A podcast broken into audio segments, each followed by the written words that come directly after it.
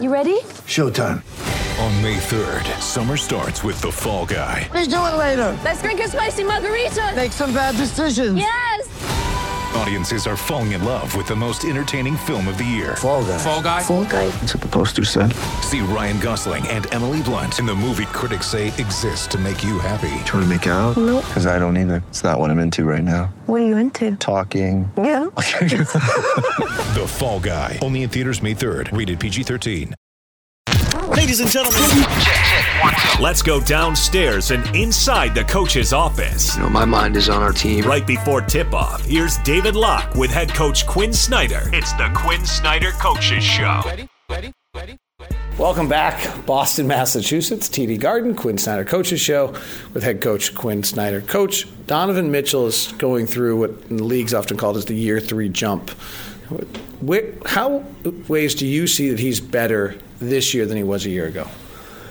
I, I think there's just only so much growth that that can occur at one time, you know, and the defenses and teammates and other players kind of adjust to you, and, and you adjust, um, and then you go through another opportunity to kind of experience more challenges, and I, and I, I think that your second year, you know, over the course of the summer, as you evolve as a player, people start game planning for you. You just see different things. You get trapped. Psychologically, you go through, you know, uh, another phase of, of your life as a player, and expectations are higher, and you're expected to carry, you know, another load. Where you know, having a good game is something that's expected of you instead of something that is, you know, people are pleased with. Um, and in your third year, you start to process some of those things the same way you have to do that just coming into the league. So I think the thing about Donovan's growth for us is, is a lot of it um, has required him to think and study and adapt and work. And, and in that sense, to me, it's, it's, it's real growth and it's something that he can continue to build on. On shot selection, he's he's shooting very well at the rim again recently. What is he by adding that 15 footer and that 18 footer? What is that allowing him to do in regards to shooting better at the rim? I think it's helping um, when he does make a decision to go to the rim. Um, it, it's a clear, it's a clearer path, and so that his opportunity to kind of read at a, at a second level. Um, the other thing he's doing, he's, he's shooting his three off the dribble.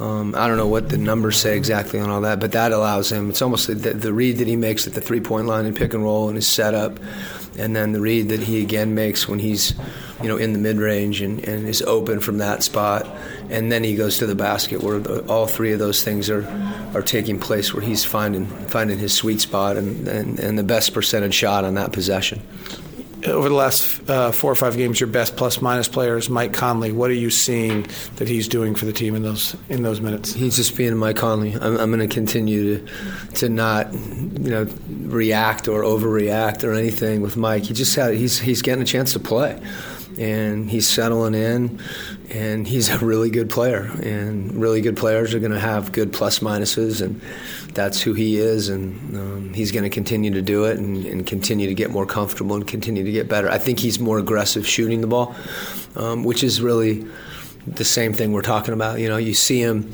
Um, particularly, there's been some situations at the end of the clock, the end of the quarter, the end of the half, where he's able to get a shot, and that's something that, that I think he brings our team um, bring, you know, anybody can do that in any situation.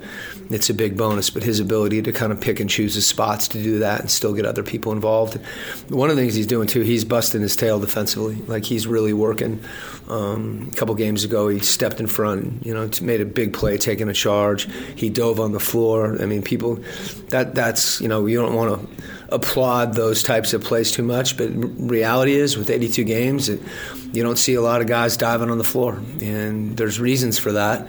Um, but when a guy makes a play like that, comes up with the ball, um, those things have an impact on your team. Coach, thank you very much. Thanks. That's head coach Quin Snyder. Let's hear from Brad Stevens. Brad, what's been the largest growth for Jayson Tatum year two to year three?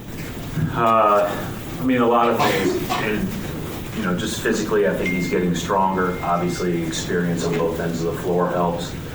Um, he is defensively been pretty constantly improving, um, and he started off better than we thought.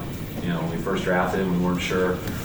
Um, that was maybe more of a question mark in the offensive end, but he's always been pretty good. But he just keeps getting better. And then offensively, I think it's the, you know, he's just getting more comfortable at the rim, and then the pull-up threes would be the two areas where he just looks different than, than I think the year before. Um, the dr- threes off the dribble, certainly off the screen, and then um, and then the, at the rim, even at the start of the year versus now, it's much different. Just a natural. That's the pretty natural spot, year two to year three, for the, we're seeing with Donovan as well. Any thoughts on why that is? That that's when players make this jump.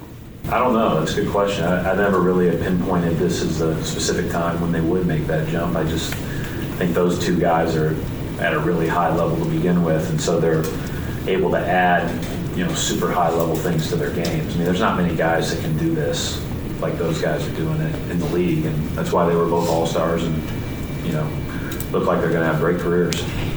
Those are the coaches' interviews for authentic Utah Jazz player gear, including jerseys, shorts, warm-ups, and more. Visit fanatics.authentic.com slash Utah Jazz GU. That's fanatics.authentic.com slash Utah Jazz GU.